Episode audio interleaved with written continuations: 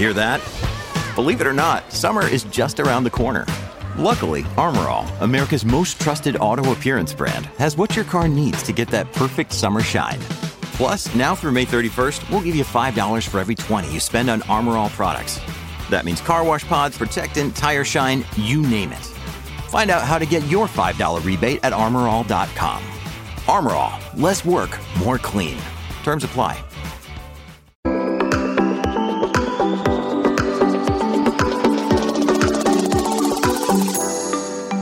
Hi everyone, welcome to the Tech Entrepreneur on a Mission podcast. My name is Ton Dobbe and I'm the founder of Value Inspiration and the author of The Remarkable Effect. I envision a world where every B2B SaaS startup succeeds because they're creating software that customers would miss if they were gone. And here's why. Research consistently shows that 90% of all startups fail, and that's bad. What's worse, however, is that 75% of SaaS scale ups fail, companies that are supposed to have product market fit far too few scale ups create the traction they aspire for and fail for the wrong reasons. And I believe this should stop. And hence I created my business.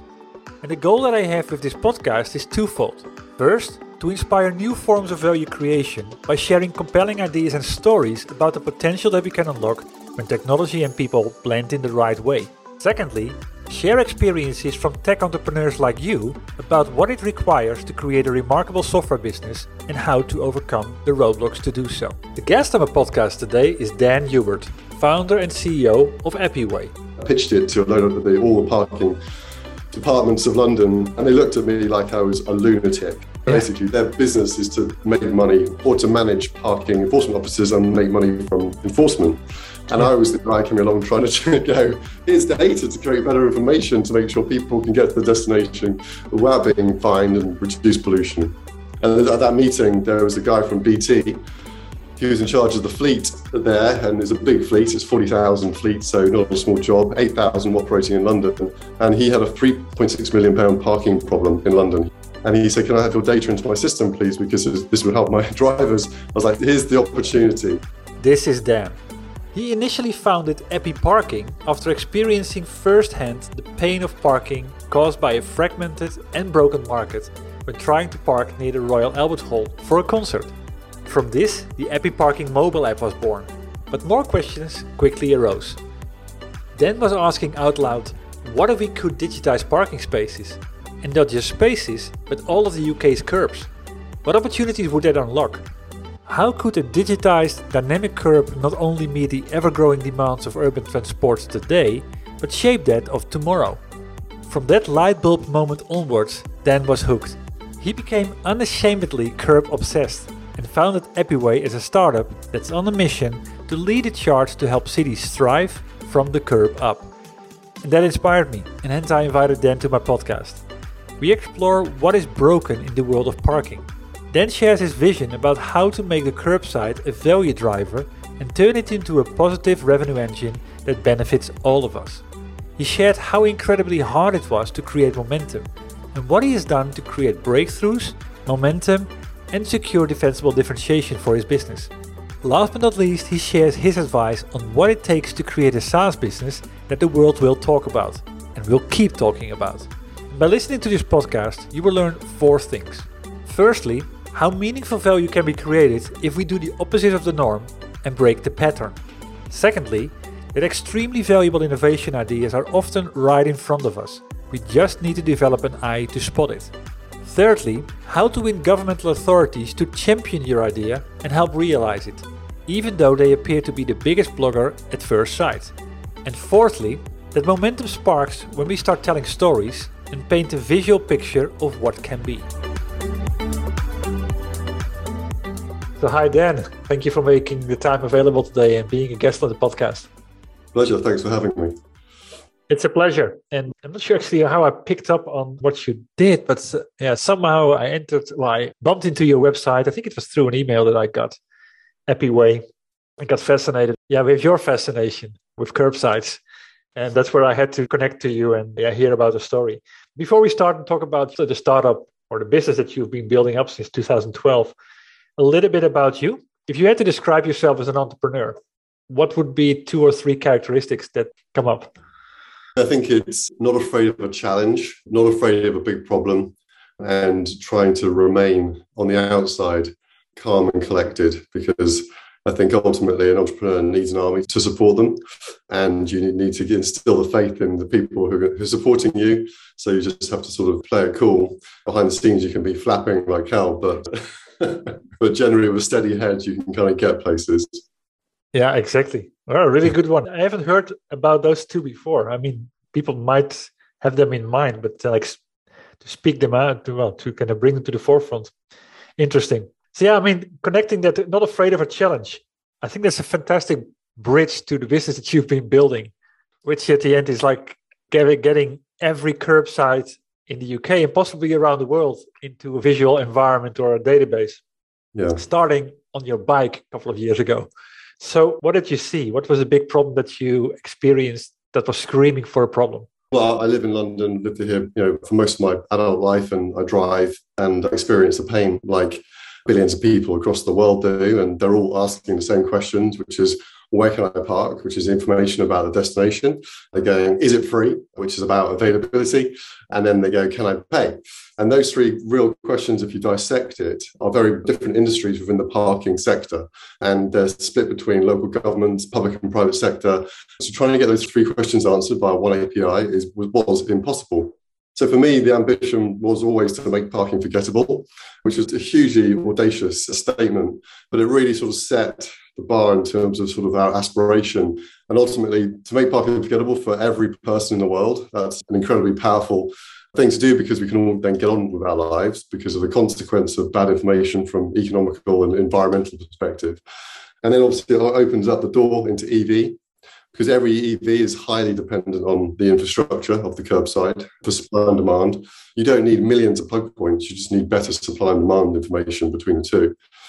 And then ultimately going into connected autonomous vehicles, you know, we have level five robots, extremely expensive machines, who are going to be extremely stupid at the curbside because the complexity. And what we've seen by processing the UK's curbside is there are 110,000 different edge cases at the curbside at the moment. So that's just in the UK. So you have 110,000 chances of getting a parking ticket just with one session. So if you can get a binary yes or no from the data set, then you have then unlocked the sort of the gateway into mobility and allowing sort of you know vehicles to become linked into sort of more integral part of transport. So right now that the curbside will always become the blocker. Wow. What a story. I mean, and what a challenge and then to start you know and of course you started small you started in london but yeah and i really love the tagline or the promise making parking forgettable that's what i think what everybody wants because indeed it's a challenge every time you go somewhere it's like where am i going to kind of park this freaking vehicle people the two things everyone talks about in the world is the weather and parking when you first meet someone so if you can, we can't change the weather unless you spray concrete in the air. But here we can be more sustainable and do that via data.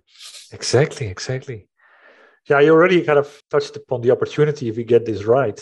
Just getting, first of all, getting rid of the frustration. But what will this do economically? Can we get our head around that? I mean, what is the what? I mean, that incredible waste that you already talked about.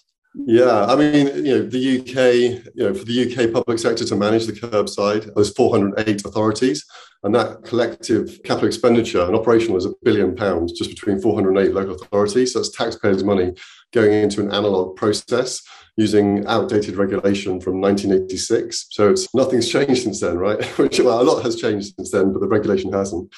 So digital transformation within the public sector is unbelievable, especially at a time where you know they're pumping money into sort of COVID funds and the austerity measures for public sector and how to become smarter and leaner and meaner, use better data for insights and intelligence to make the curbside into a value driver, make it into a positive revenue engine. So the opportunity there is infinite, right? Because it's right now that people are making money out of parking enforcement and the more enforcement you put on the streets, the more money you make. But it's an ineffective, it's an ineffective system because cities should be selling compliance. And compliance really then opens up optimization and decarbonisation. And so really there's a huge opportunity there for the public sector to kind of get on this bandwagon quicker.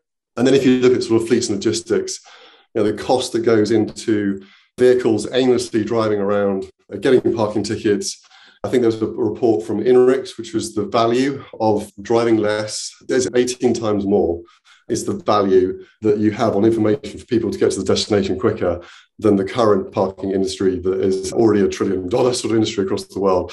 So it's a huge opportunity. And really, we want to get into sort of the unit economics of a parking bay. Cities yeah. don't know how much it costs to manage that one particular bay. But really, we want to get into sort of like that, that, calculator where it basically goes, it costs this, but using digital transformation, it costs this uh, this much less, earns you this much more. So getting sort of unit economics, which cities struggle very hard because of sort of the lack of data and there's different departments doing different things. Yeah. Well, it brings me at the end to another thing. Like, well, is there an owner of the problem? Because I mean, the problem is possibly bigger for businesses or the government. Still, you know, you can't do anything about it. Everyone passes the problem of parking on to the driver. The cities just make a rule and then expect people to manage with it. The car manufacturers sell you a luxury vehicle, but it's exactly it's the same parking as, as the cheapest car. And so the problem is always passed on to the driver, and we have this like Stockholm syndrome. We, we're all expected just to take it in the chin, get punched in the stomach, and go, "Yeah, that's cool. We're just being fined, and we're just like you know burning fuel, and I don't want to buy an EV vehicle." So, you know, the cities will always own their infrastructure. So, allowing them to own a digital self is really important. And so, I think the more we kind of go into the future, and the more it's less car ownership and more, more car u- usership. And so, therefore, it's fleets and cities. There, there's got to be a better relationship between the two. And ultimately, it should be about the infrastructure being smart, telling the vehicles what to do, like an air traffic control analogy, rather than vehicles just hazardly driving around, opportunistically trying to pull over, causing chaos to the streets, which they have no choice right now. They would much rather buy into compliance rather than sort of dodge enforcement. So it's the city's role, but to do it to the city level is asking too much. It needs to become sort of a higher level in terms of like a country, a, a government sort of taking it on and owning that. Yeah. Tell me, I mean, when you got the idea, what sparked it? When did you say, okay, now I'm going to do this. And how did that, share the anecdote about how this really started. Well, they always say from a garage, but. yeah, it started from my bedroom over there. So, yeah, one of those. Yeah, so I, I, one time I live in Camden. There's, turns out, I didn't know at the time, there's 53 unique parking zones all within the borough of Camden. And there's you know, thousands of zones across the whole of London. London's 14,000 kilometres restricted road network, so it's hugely restricted. And as I said, every meter can be a different regulation, which means you can get a ticket from one foot to the next. So it's that complex. So yeah, one time I stopped outside a shop. It was 11 p.m. on a Sunday. I got a parking ticket when I parked on a yellow line, and the yellow line in the UK means generally is after 6:30 you can park there. And so I was like, "How is this?" You know, I just I just assumed that this one piece of uh, paint was the same everywhere, and that wasn't the case. And then I went to see a concert once, and I was running late. And again, there was a single yellow line right outside the entrance of the concert hall, and everywhere else was full. And I was like, and I thought, well, if I could know what that piece of information is, that real that, that paint by the curbside, I could have VIP parking. I said, this could be like, you know, everybody was looking around. I, said, I don't know, what does this paint mean to who? And then at the same time, a traffic warden was walking past, and I just said, "Can I park here?" And he was like, "Of course you can." I was like, "Well, where is this information?" He's like, "Oh, it's two streets down the road on the sign as you come into the zone." I was like, "Well, that's no good to anyone. That's like, you know, I want, you know, I want meter by meter information because it means that, you know, a ticket or not." So I basically walked into the event, had VIP parking, and I felt pretty cool about this, right? So then I was watching the most incredible show. It was like Cirque du Soleil. People were risking their lives, nearly breaking their necks. And I just didn't see any of the concert because I was just sort of seeing the visualization of data against you know, digital twin of data on the website. And so I kind of came out after after watching it, and I went home and I was like, right, there's got to be this information in the council websites. So I went through all the 32 local authorities, and there's also City of London, which is the 33rd, and then Transport for London is also the 34th. So it's 34 local authorities working as one. So that's why London might be the last place in, in the world to become smart because of the complexity of the politics. Exactly. Yeah. But anyway, so I went online and I was just appalled. There was like some information on a parking website from the council, which is like an old PDF from like you know 1960, where it had yep. some highlighter around it, just saying CPZ CAM or something. And I was like, my God, this is their version of digital. It was just a PDF scanned on an FTP site. Yeah. And I was like, so then I basically started to collect all these PDF zones. And at the time, I was working in an advertising agency. I was a creative. And one night I was getting fed up with my job, and there was these big architects sort of for tables across in the advertising agency. and a nice color printer. So at the end of my research of collecting all these zones, I started to print off all, all the zones at the right format and cut it out and make up a map. and there's like thousands of zones, right? But I started with central London. And one of the project managers walked by and it's like 8 p.m. and I had this like map of London, noise zones. He's like, what on earth are you doing? I was like, this is my escape plan. and he was like, and so he was like, okay, kind of walked on, sort of like looking like, Dan's having some mental issues. Anyway, so I basically then realized that there was no CPZ zones digitized. So then I got on my bike. I couldn't trust the data because it was so bad. So I cycled around all the zones and started checking them all off and then drawing it on my own my own Google map tool, drawing map tool, and then stuck it into an app and the whole world was go green or red, yes or no, if you can park on yellow lines, because it was called yellow line parking at the time. And then it got downloads, kind of became like the hacker's guide to, to the curbside in London. So people were like very like, oh, this app, it tells you you can do this inside hack to the curbside. Then it got into the Evening Standard. And then I pitched it to a load of the, all the parking departments of London, and they looked at me like I was a lunatic. They're basically, yeah. their business is to make money or to manage parking enforcement officers and make money from enforcement. And yeah. I was the guy coming along trying to go, here's data to create better information to make sure people can get to the destination without being fined and reduce pollution. And at that meeting, there was a guy from BT he was in charge of the fleet there, and it's a big fleet. It's forty thousand fleet, so not a small job. Eight thousand operating in London, and he had a three point six million pound parking problem in London. He was getting fines of three point six million, and he had a million a million pound apartment outside London processing all of the claims.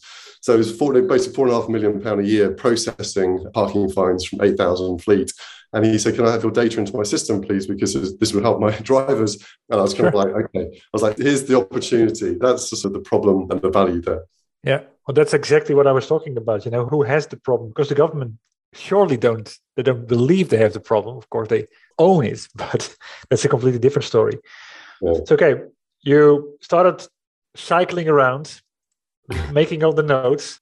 At what point did you decide? Okay, there has to be a scalable, scalable way. So kind of that what did you do to make this a product that or a solution that uh, delivers the impact that you aspire for to make parking on, well, forgettable? yeah. So parking will never be forgettable if it's a crowdsourced route. So if a private company is trying to do it, it's not authoritative and it doesn't provide accountability. So I knew that I could be an okay curbside map guidance tool but to make parking forgettable, you need to be authoritative. And to be authoritative, you need to work with the local authorities. Yeah. So that was the route, and it was always going to be the hardest route, you know. And that was working with local authorities, and we built a system with three local authorities, which was to help them digitize and manage their regulation maps, and it helped speed up the digitization significantly. It helped control the change management and much more efficiently by eighty three percent, and it's starting to save them an awful lot of money now because how sort of rapid it is to sort of do that. So really, I was always like, if you give the cities the well, they'll create the best water. And that's what we need. That we need that relationship. So give the bells to people, and then you can then start selling the water, and the water will be pure, and people will want it. It's good for you. So really that was the sort of the area. So I kind of knew, like, you know, if you look at Citymapper, they tapped into an API, which was from the transport agencies, and that was already a standardized data set. So they had an easy yep. gig in terms of just pulling in some APIs and obviously making a great job of it. So we had to do the TFL part, which is the platform that does the end-to-end process for the city. So digitization allows them to manage it. There's the, uh, the public consultation, the feedback loops, all the regulatory stuff, because it's legally binding maps in the UK. And the UK didn't have any maps. Everyone thought, oh, you're just going to you're going to pull in a maps and just stick it into your app. I was like, no, no, there are no maps. So when I was speaking to investors, they just assumed, and everyone is everyone is a parking expert, especially in the investment industry. And I was like, no, no, guys, there is no maps. We are making the maps. We are transforming the streets into digital infrastructure. And so then we use this like, you know, fleets driving around. We use the machine learning, turning the curbside into a GIS file, and then using object detection on the signs then to do uh, to put signs to lines. And we can do like thousands of kilometers now. So rapid data capture. And that's the way we can make it scalable. So now we've got the UK and now we can look, look international now and we can work with like countries or we can work with cities and cities we can go deep countries we can go wide so it's just sort of is that relationship between the two which is quite exciting Fascinating. So, what was the hardest nut to crack in this? Is that building the relationship with the government? Is it, it kind of convincing people, or was it a technology challenge? There's not been one easy route in what I've done, to be honest. It's like working with the cities is extremely hard, extremely slow. So that has been uh, so raising cash off the attack is it's not sexy. VCs want a quick return in, they want a pound in equals whatever, five pound out. So this is like, you know, we're building a platform where we're pulling in maps or making maps, pulling in maps. We then we've done like so the POCs we've had to do so pulling in all types of IoT uh, information of things from anything. So we've done we did the world's first payment connected car payment system in Westminster in 2015. We've done the world's first sort of hardware sensors on the street, taking payments by Bluetooth in Harrogate. We've got the largest deployment of sensors in the world now in, in the UK. There's some big things we've had to do to sort of just keep on pushing forward, educating. And everyone thinks what we've done there, one innovation point is the end story, is but it's just a chapter in terms of us getting to the next chapter to get to the end of the book. So wow. yeah, we have a very, you know, to make parking forgettable, but then ultimately underneath that, you need you know a complete ecosystem working uh, to support that. And there wasn't the, as i said there wasn't the data there wasn't the education there wasn't the, the supply chain set up. So having to sort of like orchestrate that educate it manage it create it that's everywhere has been a unbelievable challenge. So i can imagine I, yeah. Yeah. Well i mean so you start, started without not afraid of a big challenge and i think everybody can understand that you are not indeed. So i mean imagine you would go to another country. You know you bridge the pond or the what is it? Yeah the you cross the channel you come to france yeah. you come to the netherlands whatever. How long will it take then? I mean will it take you exactly the same time to just go through all those hoops again no, because I mean, every part of our internal workings, we every go live for a city, we refine it so we get quicker. Every time we map, we go faster. Every time we ingest it, process it, we go quicker. So we have all these metrics to make sure we can start to scale. And so we are now, yeah, whereas like London, where we mapped London, as I said, that was 14,000 kilometers. We used LiDAR at the time, which was a three centimeter digital point cloud which is unbelievable data. You know, it's this 3D, beautiful visualization of the metaverse, essentially, metaverse of London. And that probably took about, I can't remember, six months or something. And we learned so much along that way. But there are digital twins of cities, which we can post process their maps, which isn't a problem. So there are some countries with great coverage. So, you know, we can do large cities now in a couple of weeks and process that and in, in a month have that live. Yeah. Whereas before that would take an awful long time. So it really depends on different different countries have different levels of data and sure. different partners who are already doing some digital twins as well. So it's pretty scalable now. We kind of it is down to the unit yeah. economics. Let me make a small interruption here. Dan just made an excellent remark about the approach that they took to create defensible differentiation. Doing the hard thing first, starting small, learning from every step, and then finding ways to scale it. Beyond that, they've made a big effort to get all the players in the game on board and transform with them as they made progress to grow ownership and momentum. And this is a typical trait remarkable SaaS businesses master. They sell the idea and not the product to get the right partners on board. They focus on the essence and then create new value possibilities at various levels of society. This creates momentum for them. And you can master these traits as well. The first step? Simply read my book The Remarkable Effect. You can grab a free Kindle version on my website. Go to valueinspiration.com and download it from there. Back to the interview. Yeah, you've been in this game now for about 10 years. So, what always fascinates me, of course, uh, we, start, we, we talked about the problem, then we moved towards the product actually this morning i received an email again from Strategyzer and one of the big things that i've also always learned as well is that the differentiation or like like what sets you apart is often not so much connected to those two things. And where you become indefensible almost is like a the value proposition how clear that is but on the other hand also the business model that you can, can create behind this. Mm. with this particular thing you could go wild on business models i would say that is the problem. It's a luxury to have, right? And also along the way, we've had to raise cash based upon a model that we didn't really want to get invested in just to prove that there was money there. So again, it's all these like incremental POCs and proof of commercialization, whereas the, sum, the platform is far greater than all of these proof of commercialization sort of strands. So yeah, we're on this journey, and you know, every day we keep on unlocking more opportunity. But it's all about being extremely focused right now. Before we did raise you know, grant funding because we had to, because you know the VCs found this a very difficult story to get yeah. their head around. And so those did create sort of a drain on resources for the company to sort of leverage the cash required to get to the next part of the platform's capabilities. But now the platform has got those capabilities, and we have a treasure trove. We kind of that platform is the most sort of rigid platform in the in the North Sea, and now we can start drilling for more data or oil. The rock yeah, exactly. so, That's um, what it's all about. Yeah, it's taken a long time, but it's been we're now the most sort of stable two-sided platform where cities are engaged, buying into it, and the data is being consumed by fleets and drivers who need yeah. to optimize everything. I remember one of my earlier podcasts with, for example, Aerobotics. The initially mm. started as taking photos of farms. Oh, yeah. And then AI came along and they started to understand okay, what trees are ill, what trees need more water. So that became like a data set that was extremely valuable for farmers. But then it also yeah. turned out that it became an extremely important data set for insurance companies, for example, to ensure yield. So the EV revolution now is great for us because everyone's very busy putting plugs in places.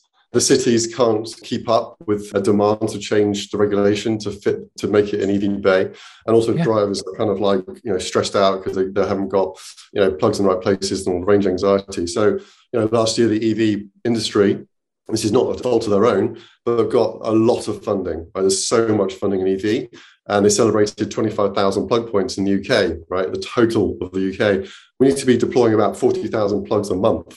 And they can't because of the city's analog processes. So they see we, we're that digital lubricant, the grease that can help unlock the curbside to help all three stakeholders, the cities, the operators, and the drivers, all have that interaction together. So that's an exciting sort of thing happening this year for us. Oh, that, is just one that I that you could possibly think of, and I, it's it's fascinating what you can think of beyond that. What has been a decision that you had to take that appeared to be really important? As I said, I think the innovation funding that we had kind of took us into different streams last year or over the past three years and it stretched the company. You know, we're kind of you know, we're a team of 45 people, but we're doing the job of like 500 sometimes to compare the productivity. So we did turn away sort of the off-street car park asset management business, which is you know utilization, wayfinding, barrier entry, ticketing, all the sort of slightly functional stuff within the parking industry which we went into because that we, we can leverage that innovation, which we've proven in a commercial environment, and then start applying it to the on street. Because the on street is always deprived of innovation because it's always public sector, and it's always deprived because the only people innovate. Well, they don't. People don't innovate in the curbside because it's just the cashless parking companies who are all benchmarked together and all undercutting each other. So innovation at the curbside is low innovation in the off street is quite high-ish if you compare it to the off street on street. So we had a healthy business there, which was, but we turned our back last year just to focus on becoming that sort of digital operating system of the curbside yeah. and that digital infrastructure layer and working with the cities and working with the API into fleets and logistics. So turning away some of our business, you know, it's then that's kind of has been healthy. It's been a lot easier ship to steer now because we're still two-sided, and that's kind of schizophrenic in its own right. And you know, with this, um, we're GovTech, we're B2B, we're B2C. That still has its issues, but it's a lot more simpler now. What have you seen as a result of that decision? What has become um, easier? Just, just the focus. I think some people internally, I suppose, just the strategy seems clearer even though it's the same strategy, but just that sort of execution and sort of the communication and comms. So it just helps people rally behind it more. So we do get the momentum and the support and then the productivity as a result. True. Yeah, I think the company has become much more centered around like what it really tries to achieve rather than kind of all the things that you can see around you that possibly need help as well. yeah. I can see that. I can see that. So what have you learned in the selling process? I mean, going to market with it and actually creating a business model that you know brings in momentum in terms of revenue and money flowing. Even before you think about selling it's just about the education. Ah, and you know every day i'm having to educate and i'm becoming a, a parrot you know which is fine. Every founder is a parrot essentially because it's all about education. And you tell people about the art of the possible. You know people think that the existing cashless parking companies is the, the, the, answer to parking. It's almost this is a curse, it's the blocker. You know, they get their hands on a contract and don't let anyone else in, they stop innovation happening. But people think, you know, if the cities go, ah, oh, parking solved, we've got a cashless parking company. No, no, you just have a till. Like a till isn't smart. It doesn't give anything to the city, know, it doesn't give anything to the driver. You're never going to get to your car, your carbon zero targets with just a cash till. So you know that's where we kind of have to come in and unpick that and start to sort of educate the people about the art of the possible. And especially the art of the possible bringing answering three questions which is where can i park is there a space and can i pay? And that is like that blows people's minds like oh my god that's like that's a whole nother level of what's possible. And then what i found when we've sold into cities or tried to sell they've kind of almost gone, my God, you've just kind of realized we've nearly seen a nirvana. We're going to basically not do anything for a couple of years and go and redo our discovery projects about the art of the possible and go to our think tanks and go to the research groups and the planners and go, okay, if we think like this, what can we achieve? So it almost stalls the sales sometimes because you've just told them about the art of the possible. yeah. Well, That's on the that's on the GovTech side, and ultimately on the sales side for the drivers, there's nothing more powerful than showing someone what the data can do and just go and put up to their face and just go and that's it. So, you know, we've just built the next generation sort of driver app. It's true A to B journeys. It takes you right to the parking space, which Google can't do.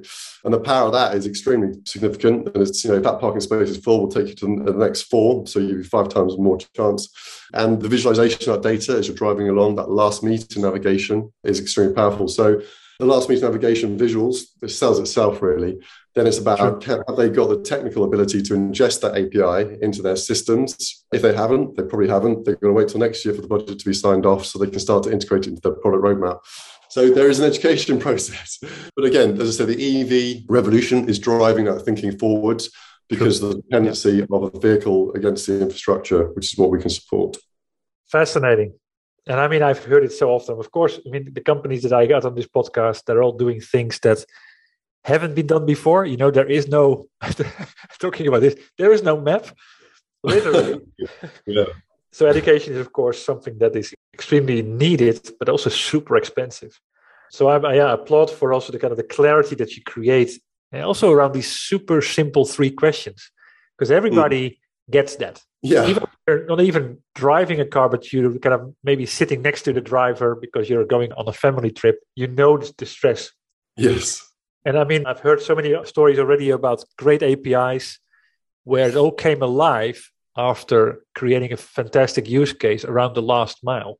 Mm. Because people, for some reason, you know, they have to be creative or super visual in order to grasp it. And then they suddenly get it.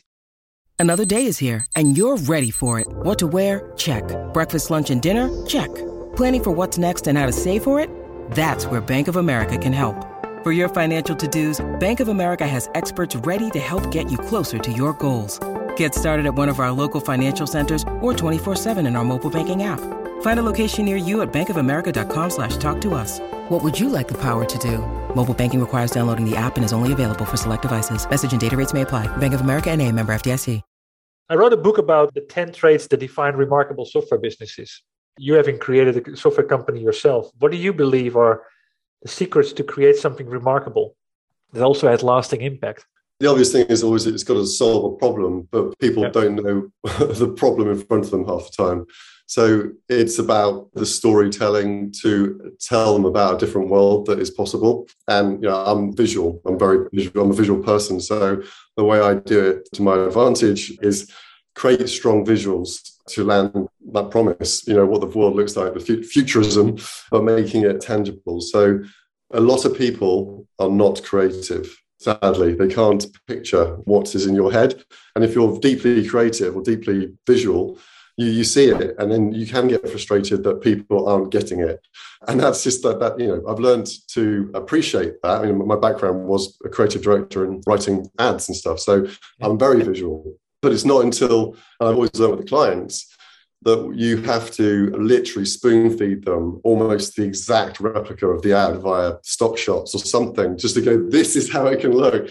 If you just did an old stamp that we used to draw people are i don't get it. And it's like okay and people the mind the, the, the cognitive mindset is almost kind of very short and extremely lazy perhaps or distracted. People just want this a quick fix of endorphins. Unless you put it right up into their face uh, people just don't get it more. So ultimately so a mix of that which is being extremely visual with what we're doing. And then we've picked this problem which is gigantic and there's three problems there. We're bringing it into one and it's one of those things where not having this kind of data in your car will be like driving without a seatbelt. It'll be absolutely stupid because it's your time, money, and the environment that you're killing. Well, talking about being bold, but at least people get it. yeah. love it. I love it. I completely agree with it. It's super memorable. I completely agree on the storytelling part. I think we don't do enough visuals, and I, that is really where where you get something that people it converts you and yeah it gets you. And then that's where desire like starts. religion is extremely visual. Like you know the catholic church is very shiny. Like it was shiny for a purpose. You know it makes it aspirational. You know so you've got to create your own religion. Love it. Create your own religion yeah. True. So talked about what creates remarkable software business talked about the learning. Being an entrepreneur now for a good 10 years, what do and what don't would you share with other tech entrepreneurs that either aspire a journey like you or that want to, yeah, kind of shake their business up a little bit? What would I share? Well, what advice would you give? Do or don't? Don't deviate from the thing that gets you up. I think, you know, if you are feel extremely passionate about this thing that's going to drive you, you got to make sure, you know, it takes a long time to be an overnight success. And you know it could be 10 years of you being the parrot. So make sure if you are the parrot you're still believing in what you're saying and you haven't been deviated by a shareholder's agenda. So just you'll stick to it. And it's okay to say no you know and hopefully the door should open the right door should open from the right person if you say no and then it opens up that opportunity. So yeah stick hard to what you believe in. It's very easy to get distracted by different types of money or different opportunities so it's just that you'll be extremely uh, focused, really. So that's you know, and that's hard. It's very hard because sometimes you're in predicaments where you know there aren't many choices. True. So it's unrealistic in a way, but you have to sort of you know, go back to that sort of guiding principle. Yeah, there's a, do, there's, a do, there's a do and a don't there, I suppose. Yeah. It is well. It's the same, almost the same side of the same coin. But it starts with the kind of this great vision, and then to have the grit to stick to it. I like what you're saying because it's so true that it's the shareholder that typically gets you off that because mm. they want more short-term gains because yeah. they have a different agenda. And that's extremely hard to do. And also i think yeah well i mean my old background as a writing commercials i'd get a 99 no's until one of my ideas was made. And i think that was a great proving ground psychologically. It made me extremely you know resilient to no's. And in the world of investment you know you're going to hear a million no's from people and there'll be that one yes that makes a difference. So just don't let the no's get you down because that one yes will be the one that helps you. So yeah, it's ignore the no. Good point. Strong point. There's so many people that I speak to that indeed talk about the 80, the 90, the 200 no's. Is that a journey that you just have to go through in order to kind of toughen up, or is there something where you say, okay, if I'd known this before, I would have done it differently? I kind of did a back of fag packet what I needed back in the day. it wasn't far off considering I wasn't sort of, I came into this whole industry completely new and taking on investment as a new thing. So what would I have done differently? I think what we've done is, you know, we've learned about the value of doing things. We've learned the cost, the, the results, where the weaknesses are. So the journey we have been on has just made our wounds, which are essential for being a robust company, it's made our wounds extremely we appreciate our wounds. We've looked at our wounds and we've learned from our wounds. And so trying to take an easy path, I don't think is possible or it doesn't, it's not healthy. I think it's good to make mistakes or it's good to make a choice. At least you made that choice, right? So when people say, what would I do differently? What we're trying to do is near, was near impossible. Now we've made it possible, you know? So we just had to do anything we could and we made mistakes along the way, but we are stronger for it.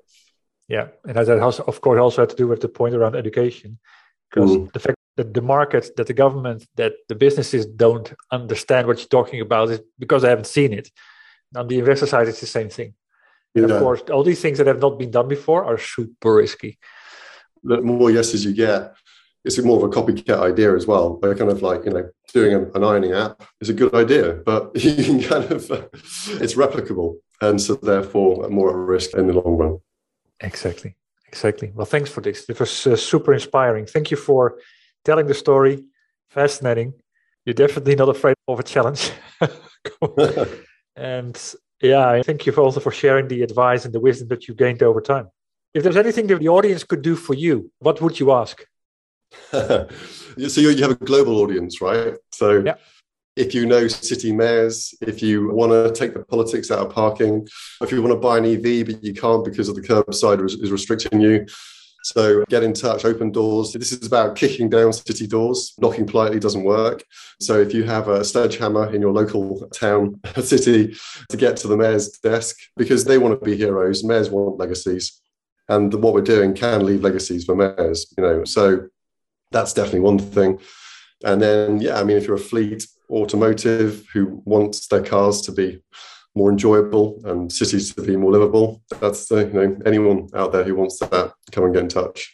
So where do they go to find out more about your company and say hi to you? Well, they can go to appyway.com and then they can write to me, Dan at appyway.com. Super simple. Thank you, Dan. Thank you very much. It was a pleasure. And this ends my conversation with Dan. I hope you enjoyed it. And if so, please leave a review on iTunes. And if it inspired you, please share it with other tech entrepreneurs on the mission that you have in your network. Other than that, thank you for tuning into this podcast. I had the honor to speak to Dan Hubert, founder and CEO of Appyway. As said, the goal that I have in this podcast is twofold. Firstly, to inspire new forms of value creation by sharing compelling ideas and stories about the potential we can unlock when technology and people blend in the right way. And secondly, share experiences from tech entrepreneurs like you about what is required to create a remarkable software business and how to overcome the roadblocks to do so. Before I close, I have two more comments to make.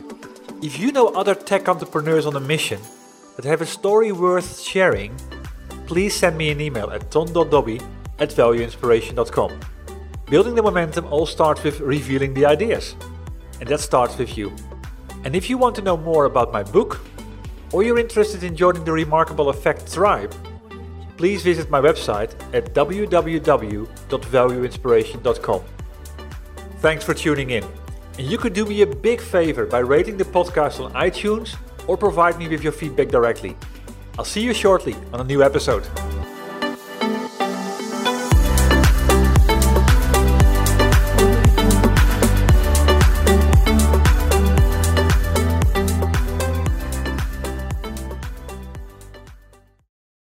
That's what ransomware is all about. It's psychological pressure. Ransomware, when your computer's hacked into and your data held ransom. Attacks are on the rise, and Russian gangs are making billions of dollars. The moment I got that message, I knew our greatest fears that we ever have are starting to come true. The post Cold War era is over. Dot com, the hacking. A new season from Crowd Network with me, Katie Puckrik. Just search for dot com, that's D O T C O M, and subscribe.